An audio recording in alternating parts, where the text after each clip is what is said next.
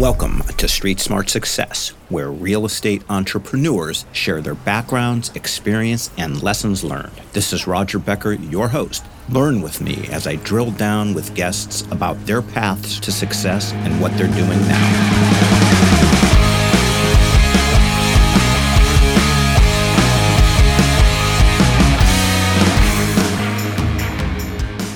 So today we have with us a man that has a very, very interesting kind of niche and strategy that I am very, very excited to talk about um, because I think it's very profitable, which is one of the things we talk about here at Street Smart Success. Above and beyond that, uh, he is a, a, CEO, but a combat veteran to boot, uh, which warrants immense respect also a serial entrepreneur. He is currently the CEO of Wild Mountain Capital. He is Samuel Sells. Samuel, welcome back to Street Smart Success. Hey, I, I really appreciate it, Roger. Thank you so much. yeah, good to talk to you again. it. Yeah, you too. You know, the, the, there's good and bad news for me in when I arrive at my early stage of senility in, in the um, the bad news is that I forget things.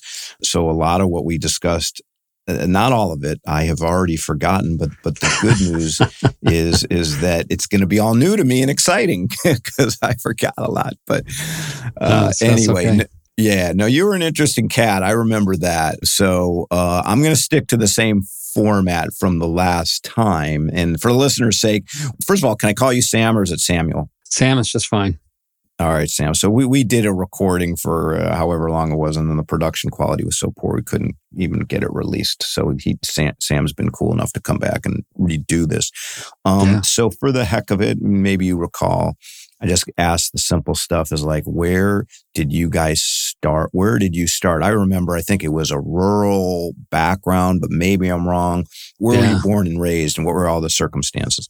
Yeah, so my brother and I like to say that we're uh, red mud babies from Oklahoma, which just means that we were born uh, in central, you know, born and raised in central and eastern Oklahoma, where there's a lot of mud. So we were always getting, you know, dirty. But, uh, you know, just grew up poor, had a wonderful life because we had great parents and enjoyed, you know, playing outside and doing stuff and didn't really know that we were poor until you go to school and people start making fun of you for your clothes. And, you know, the most judgmental people on the planet are certainly in middle school and high school. And that's when you're like, huh. But fortunately, it was the 80s. So holes in the jeans and all that was cool. We're like, yeah, because we wore them out, not because we bought them like this. Wow. Uh, first of all, I didn't think I was poor where I grew up, and we we weren't poor, but because of circumstances in my family, we had less money than everybody around us, and uh, mm-hmm. so I was wearing uncool clothes because we couldn't afford new ones, and I took some heat. And yeah. then um, I before I started this podcast with you about a half hour ago, I was talking to a guy I grew up with, and I've known him since I was I was, I'd say five years old, but even younger. And we were talking about junior and high and high school and how, um, frankly miserable it was. But that, that's a, that's a, a digression. so apparently you and I have experienced similar things. Um, yeah. what was the path to the military? Yeah. Uh, so I, after my mission, I, or sorry, after I graduated high school, I worked at a pawn shop for a little bit. Very interesting.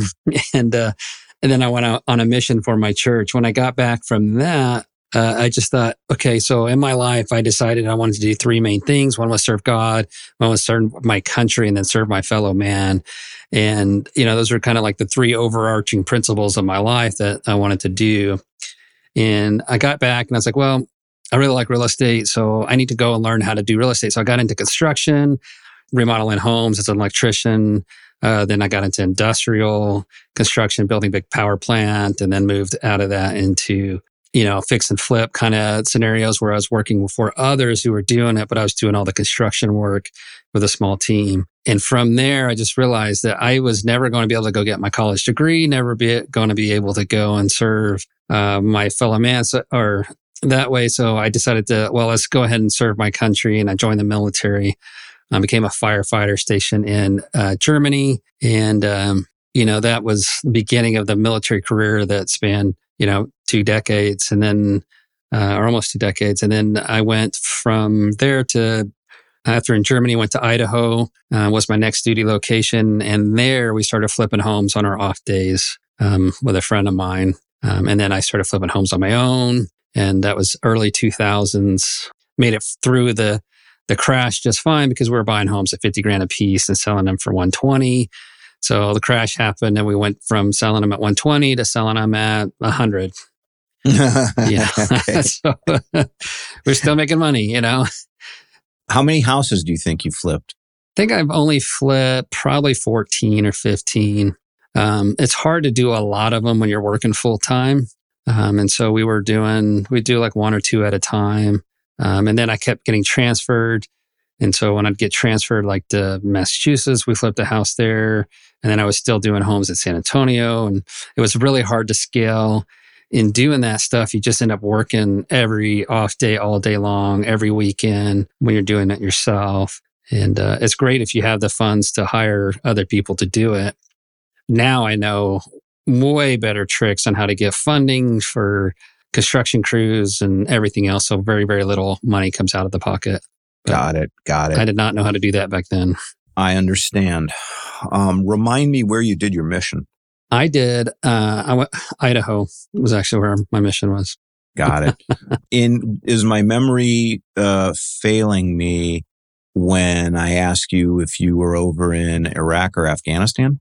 I was in Afghanistan. So I was in the north part of the country, uh, re- responsible for medical logistics. I was a combat advisor uh, embedded with Afghans living on an Afghan army base. Traveled all over the northern half of the country, went down to Kabul a bunch of times and other places, but just by road, by helicopter, aircraft, whatever, traveled all over Ring Road, all over North Afghanistan, working with Afghans, border patrol, border or the police, about the least well equipped, the least sophisticated Afghans who were supported by the government. That's who we were working with. Were were there a lot of concentration of Taliban north, or was that are they more concentrated in the south and southeast near like Kandahar? Yeah. So at that time when I was there in 2011, 12, they were, um, the Northern Alliance had pushed them down south. And, uh, but it was good. Like I got to go and walk the places where the war started, uh, Camp uh, Spann, went to the, uh, yeah, uh, we could talk about that for a while, but you know, I walked a lot of the similar places that the guys, the horse soldiers went through and, and did. And in fact, I had one of those horse soldiers was one of my teammates and it was cool talking about when he first got in there and you know riding horses with wooden saddles and all, all kinds of stuff that you know he did. So we got to spend a lot of time about six months together before one of us transferred out. But yeah it was a good time it, it was it's absolutely gorgeous right is because that's that's it's beautiful yeah where, where yeah and, and, and in the north is mountainous correct it is. It's, it's beautiful country. I've flown over so much of it. Even got up into Badakhshan and Shere Khan with the Shere Khan, where, you know, if you've seen the Jungle Book, that's where that character comes from, is Shere Khan, an old warlord that lived there. But just gorgeous country, beautiful rivers, beautiful mountains. It's all in governance, really. It's in the governance of the country is so incredibly corrupt. Lack of culture, lack of um, connection with each other. And if you if you just don't respect other people, you don't take care of other people, you don't take care of your poor, you don't uh, educate, you don't do anything other than try to self preserve, um, then you get a country like Afghanistan. Wow, man, those those are some heavy words right there. Where do you? This is an aside. Where do you live now? Right now, we live in San Antonio. Our office is in New Braunfels, Texas, which is just in between San Antonio and Austin. It's my favorite little town in Texas, full of rivers that you can tube and float and kayak and stand up paddleboard. Just beautiful. And some of the best food in Texas is here in between San Antonio and Austin. If you come into Austin for food, go south and get towards San Antonio. It's a great way to gain weight, but just enjoy the process. when you were saying it's your favorite little town with all with amazing food and kayaking and, and rivers, I thought you were talking specifically about New Braunfels or, or yeah, New Braunfels for sure. New okay. Braunfels well, for sure. Yeah. I mean, San Antonio has that and so does uh, Austin, but it's just the, the old German vibe and music and everything else. A lot of that's getting uh, Austin's getting so expensive that a lot of the musicians are moving out because they can't afford it. I see. Got it. There's a tip right there. So one of these days I'm going to have to make it there just based on what you just said. so you were, so your specialty within construction, uh, you started off as an electrician. Yes. And did then you ultimately, just by virtue of doing flips and working for other people, did you learn other trades as well? Or how, I mean, are you proficient at, at plumbing and, you know, f- framing and hanging drywall or what, what's your competence in construction at this point? Yeah. So I did, uh, I apprenticed as an electrician for a couple years and we would do, I was on a crew that was doing about one house a day. So every day we would come in and, and, uh, on a military compound, we rip out drywall and put in all, rip out all the old, uh, aluminum wiring and put in all new electrical wiring, wire up the entire house. And then on a finish end, would come in and we'd do about two houses a day finishing with uh, um, hanging fans and everything else. So I got to where I'd hang a fan in 20 minutes and, you know, lights in 10 and we were just churning through these houses. So I know I can wire a house inside and out all day long in my mind. I know how to do it all because um, we've just done so many. But uh, I got with another crew who was a very high end, very proficient painter. So he did faux painting, which was really popular for a certain period of time. But we were doing um, just the three of us were renovating these homes, and they would get posted in like Country Living, and it would show this beautiful home, beautiful painting, and, and everything else. And we did that. And I was like, oh, this is awesome. So trim, painting, you know, and then I started my own construction company and we were doing framing and other things. And that was a total disaster because we just couldn't get the momentum up to, to pay and it just didn't work out. But, uh, you know, failures as an entrepreneur are just, you know, one notch under your belt to say, okay, we don't do it that way. We're going to do something different. And so, yeah, I'm, I'm pretty proficient um, in residential construction and, you know, inside and out. But what's great is we have our own development company and that my dad runs that company. He worked in commercial construction for 30 years, commercial and industrial construction. Um, so big stuff, roads, bridges, tall buildings, commercial assets. He worked for Zachry, which is one of the largest private construction companies in the nation. Uh, he worked for some bigger international firms. Um, and so his, his life has been construction forever. And so he runs our construction company and it's great because we're, we renovate units between $2,000 and $7,000 a unit less than anything we've ever had any other general contractor quote us. And our guys renovate between three to five units a week per property. And it's nice. They do a great job. Interesting. Hey, Street Smart listeners, I'd like to introduce a great partner for you. As you know, insurance is one of the biggest expenses on the P&L. That's why I'm recommending Assured Partners. Assured Partners helps you lower risk and therefore can save you tons of money down the road. They insure over 2 million market rate and affordable units and are the sixth largest insurance property broker in the U.S. If you want a roll your sleeves up partner that blankets you with service, give Robert Band, Vice President, a call. Robert thinks like a CFO because he was a CFO for many years. Give Robert a call now at 305 467 5909. You'll be glad you did. Okay. And so, which leads me kind of to the question, which is why I've been asking these, these questions is that you are really focused on heavy value add, C class, being on your website, you could even say some of it's D plus, and you know, which takes guts, right, to do that. And so, you know, brave or stupid, yeah, bro. And this is what we talked about last time. It's all coming back to me. But I mean, it seems to be to be kind of smart because I'm just projecting here, but I, I'm thinking, you know, maybe that's just where the value is uh, and the profitability is. But, you know, you've seen, you've done high end stuff and you've done, you know, C class and you've done pretty much the full gamut. How do you arrive at the, what exactly you're doing now? How did you get to that strategy? And how would you define the strategy and how did you get to it? Yeah. So it's kind of an interesting road. So, you know, working with Afghans, working with other foreign governments, you know, I got my master's degree in global health. I was a healthcare administrator for a long time, just focused on international health uh, international engagements where we were working with foreign militaries, foreign governments, foreign hosp- you know, hospitals, trying to help them build sustainable systems and spending so much time in the poorest countries in the world, literally like Chad and Afghanistan and, and some of these others are just incredibly poor, Liberia, just incredibly poor. Senegal is not quite as poor, but you get out of the city and it's very poor. Mauritania, er, these places like, you know, why is it that they can't get out? Well, it's a couple of reasons. You know, it's not because their healthcare system.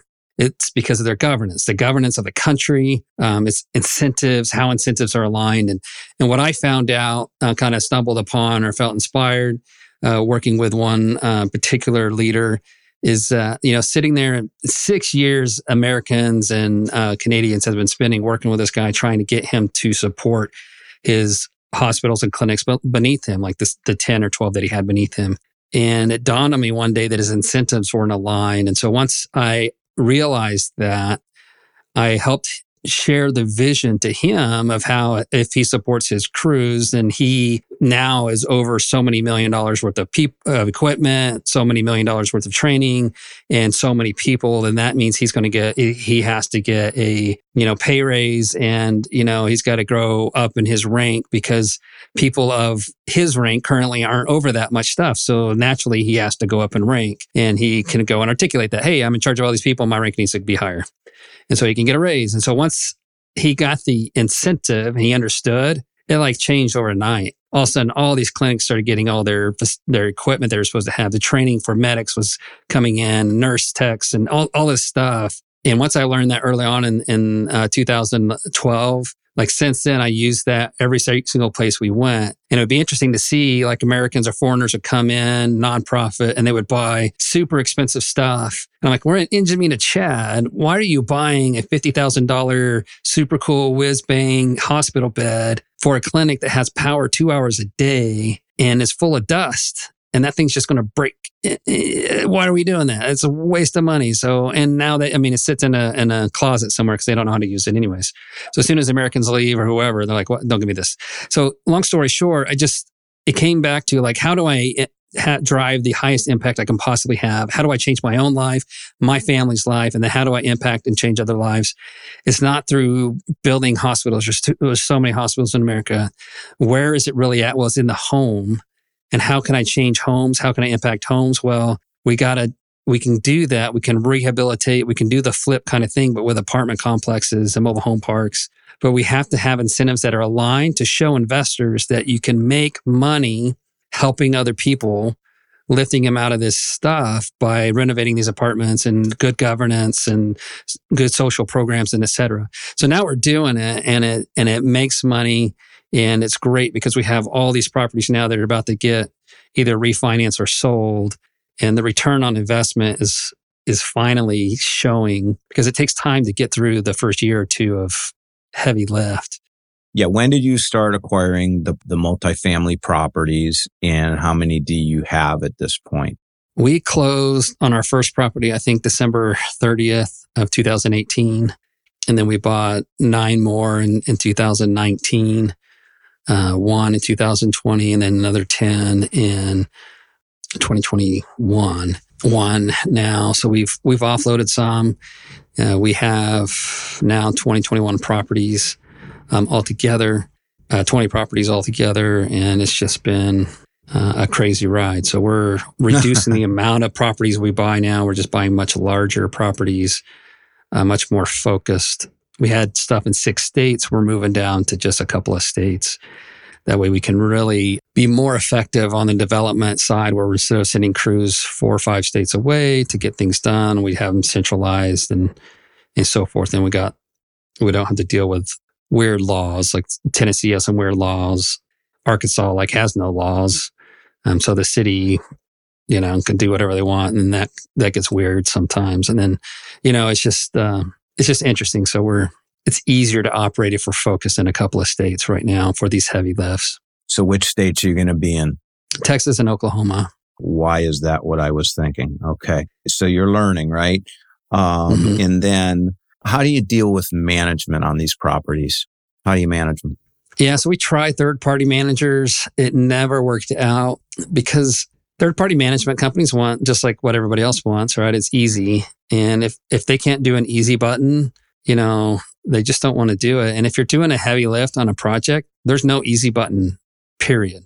At least not for the operators uh, or the managers. And so we built our own management company. I think we have like 40 employees now in that company. And they know how to work with housing authorities. They know how to work with HUD. They know how to work with charities, local charities, nonprofits, um, every type of religious group you can think of, um, from Islamic to Christian to you know anybody else that that supports their constituents or or their members of their community, um, and, and we're happy to work with them as long as the person who's living in the apartments um, can abide by the rules and not make the place unsafe. They're welcome to stay there. Um, you just you know you just got to abide by the rules, and our rules aren't terrible. You know, treat other people with respect you know, those types of things. And it, the communities, if you make the community safe and clean, it becomes prosperous.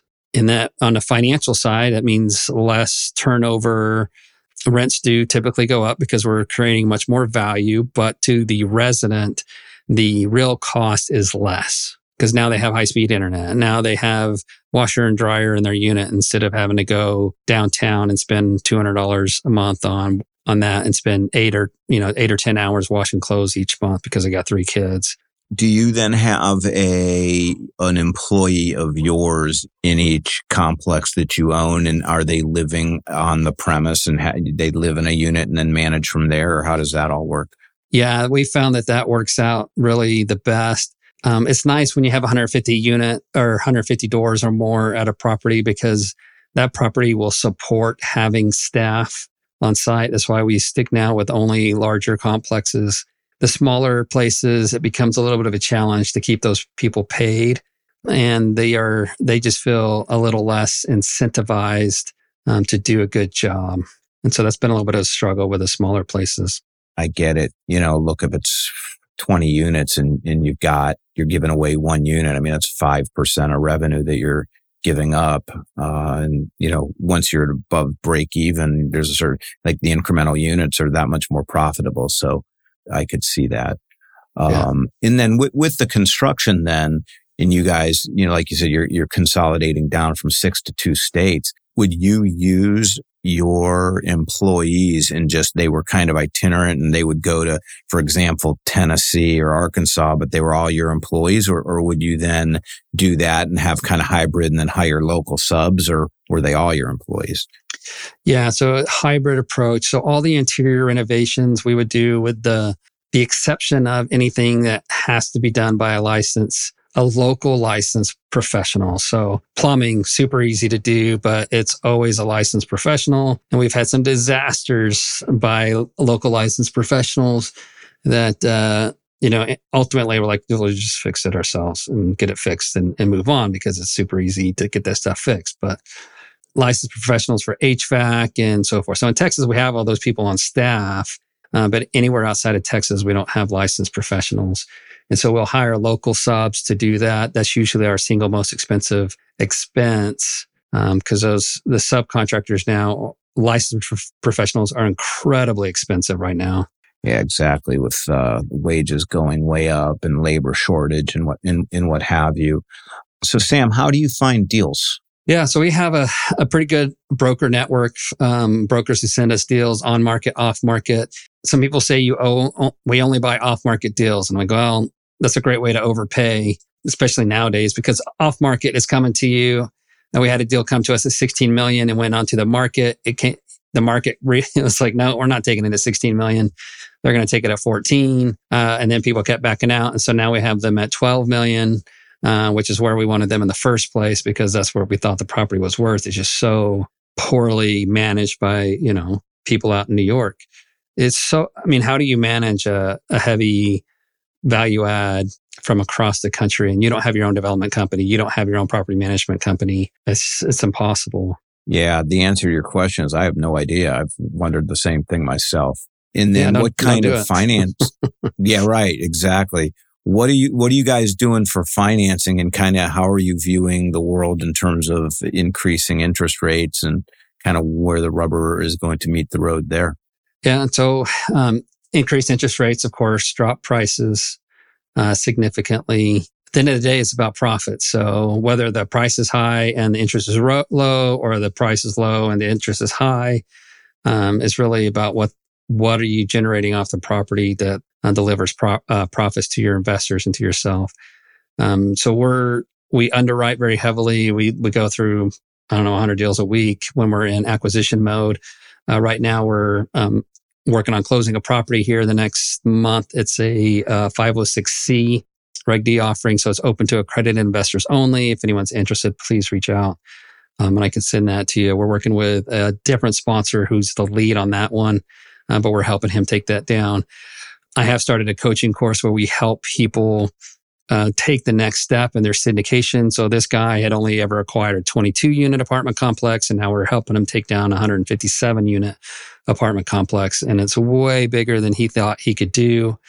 Um, but we're walking it, walking the dog with him all the way through the process of raising the $5 million in capital and, and everything else because it's super hard to do this business alone. I tried it at the beginning. I made a crap ton of mistakes. You really need good partners. And so uh, we started a, a, coaching program just to help people take the next step and launch their syndication company, whether it's from zero or if they want to start learning how to move from being a capital raiser over to to um, operating, which is um, where we're at, or if they want to move from operating to working with institutional partners, which we've also done.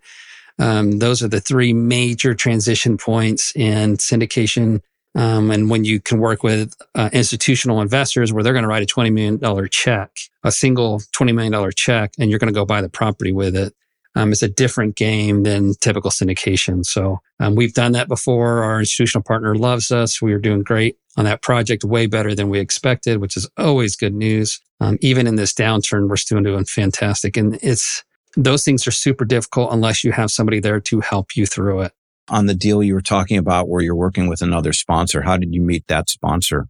Uh, we met through a mastermind. And so I'm, I'm in a couple of different masterminds. Uh, most people in the masterminds that I'm in have not done, they're just starting or they're, they've only done a, a few deals or a couple deals. So we talked together about doing a small deal a long time ago. And then we moved on to bigger deals and and uh, he's he's still working a full time job. And he made the complaint, you know, Sam, I've been doing this now for a couple years, and I'm still working a full time job. And it's like, well, dude, let me help you. Here, let's close this deal. You'll get 150 grand at closing, um, and you'll make you know three or four grand a month, not counting whatever the proceeds are. And this is still a heavy value add. So this is this will change your life. You know, you going to bring the capital to that deal through through your investors. I'm going to help him raise the capital. So I'll help him build out his systems so he can raise $5 million at a time. And we're going to bring in other co-sponsors who are willing to work uh, with him to do the deal. And, and those, and those people will then bring, also bring money to the table they'll bring money to the table. So co-sponsors, it'll bring a million dollars, half a million dollars. Some of them are my coaching students and this will be like their first capital raise. So I expect they'll bring a hundred or 200 grand to the table. And then they'll have to, they're going to learn how to do investor relations afterwards and support the deal so that we meet the Security Exchange Commission requirements of taking on roles in the deal because it takes a lot of hands to make these deals successful. And so we want to help people and train them to make sure that they are providing value to the deal. And look, you can definitely retire rich and you can retire early and you can do this, but you do need to actually work. And it can be a couple hours a week. It doesn't, it's not much, but you just need to do something. And it can be just a couple hours a month, depending on the deal and what your, what your role is. Um, but you will, as a co-sponsor, you definitely have a responsibility to your investors because your their inve- your their investors believe in them and trust them to invest wisely. Um, Where, where's the property, by the way? This one deal, uh, Dallas Fort Worth. How many units? 157. Would it have made sense to bring your institutional partner into that? It's 154 units. Uh, we did talk to an institutional partner about it because they wanted to do the deal with us. We told them no because it's smaller and we really want to take this opportunity to educate another lead sponsor. Something that's, yeah.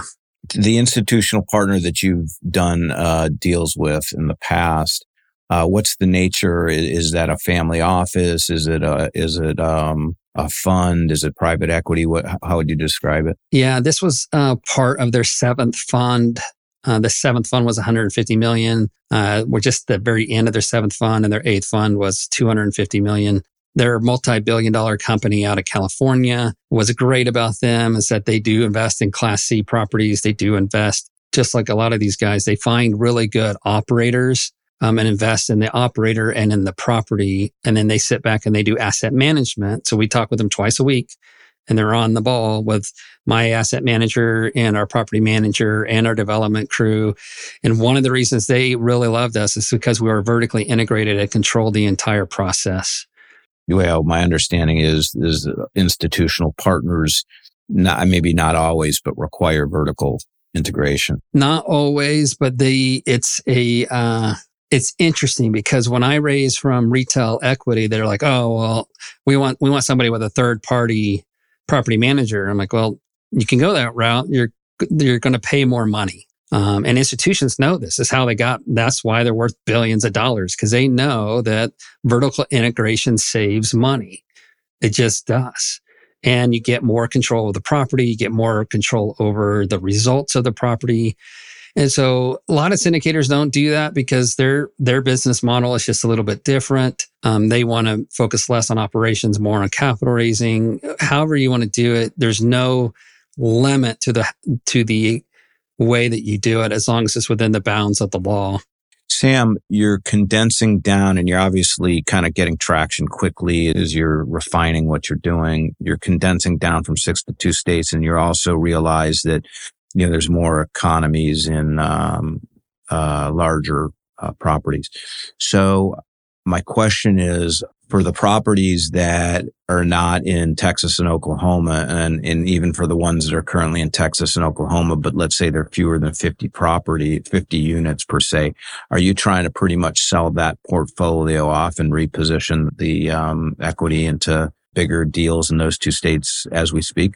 Yeah, that's it. So I have eight mobile home parks on the market right now for sale. Uh, we had a ground up development for a storage complex that we triple net leased over to an operator uh, who's doing a great job, by the way. We also have another mobile home park that we triple net leased, master leased over to another operator. Master leases are fantastic, uh, by the way. It's a great way to buy properties without a lot of money down and anyhow. So then there's also um, we have two mobile home parks that are in, it's still in development with new homes coming in and, and construction. And once those are done, then we'll sell those off. The apartment complexes that we have that are, I mean, they're all 50 units to 75 units. And we have one that's 245 units that's hitting the market right now.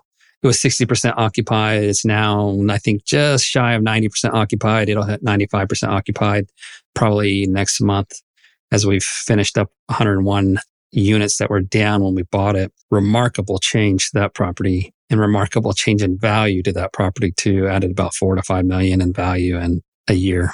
It's fantastic. You know, inadvertently, your uh, you know your timing has been impeccable too because uh, it just has. So, I mean, I'm being maybe a little bit presumptuous, but it sounds like uh, you know your your timeline has been accelerated for you, where you've did some heavy lift on some you know deep value add. And maybe maybe you thought i don't know what you thought but you know you could have thought maybe hey there's a five to seven year hold or three years.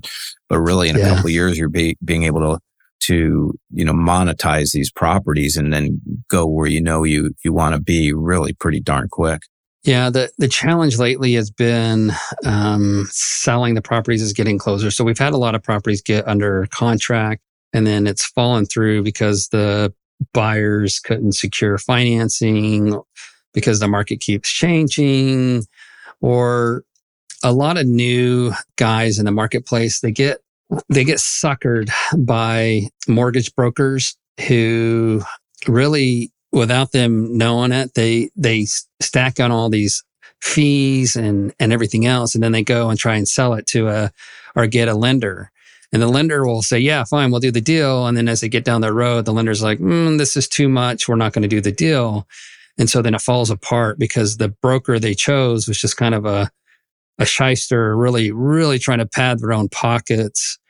And it, it screws over the syndicator. Um, so we've seen that happen a couple times. It happened to us a while back. I, in general, I don't like mortgage brokers. Sorry, guys. We just, I've had so many bad experiences and I keep seeing it happen, particularly with newer uh, real estate or commercial real estate investors. so we started our own mortgage uh, brokerage because I hired a guy out of that system who was super honest and he's lost deals because he's like, Hey, go with this guy because they're going to get you a better deal. I'm, I'm out of this, you know? And so we, we hired him. He was, you know, Colliers debt and equity broker for 10 years, uh, you know, institutional player knows this game inside and out. And now we've been brokering other people's deals and it's great because it's like, this deal isn't going to work. We just underwrote it's not going to work. You guys need to go back and, and re, renegotiate a drop in, in price to this. And then if you do that, we'll get you that and everything else. And, you know, buyers, syndicators like, oh, I, I, I can do that. I'm like, yeah, do that. This is why. And then they go back, get the, get a tri- uh, price reduction and come back. And now we, you know, now we got a deal. Um, and now we can, you know, we can land debt and equity. And, and if you're looking for institutional equity and you're a player, then we can help you do that. In addition to that part of the equation, the uh, you know the uh, debt part of it. If you just kind of look back over the last handful of years, what would you say are the kind of the key things that you've learned? The marketplace is full of lenders. Some of them are terrible. I mean, just terrible. The marketplace is full of mortgage brokers because they look at it like easy money and they look at you like a sucker. And if you're ever curious about what's happening, I can sit you down and talk to you about how they are padding their pockets. They're getting, you know, the lender's telling them it's a 5% rate. They're telling you it's a five and a half percent rate. And the mortgage brokers getting a spread on the, on the rate. Right. Um, and if you would have gone to somebody else like us, we wouldn't have done a spread. There's no spread. Right. We're only going to charge you the 1% fee or one and a half or half a percent. Depends on what size the deal is. Bigger is going to be less. We're not going to charge you an exit fee and you're not going to pay us a single penny until the deal closes with our debt. Uh, and so I closed a deal where the mortgage broker brought us debt and it was terrible. I mean, it's the worst thing I've ever seen ever. Our equity partner walked away because he's like, I've never seen debt this bad. And so we fired them. But because we had already signed a loan agreement with them, we had to pay them at closing and they brought no debt.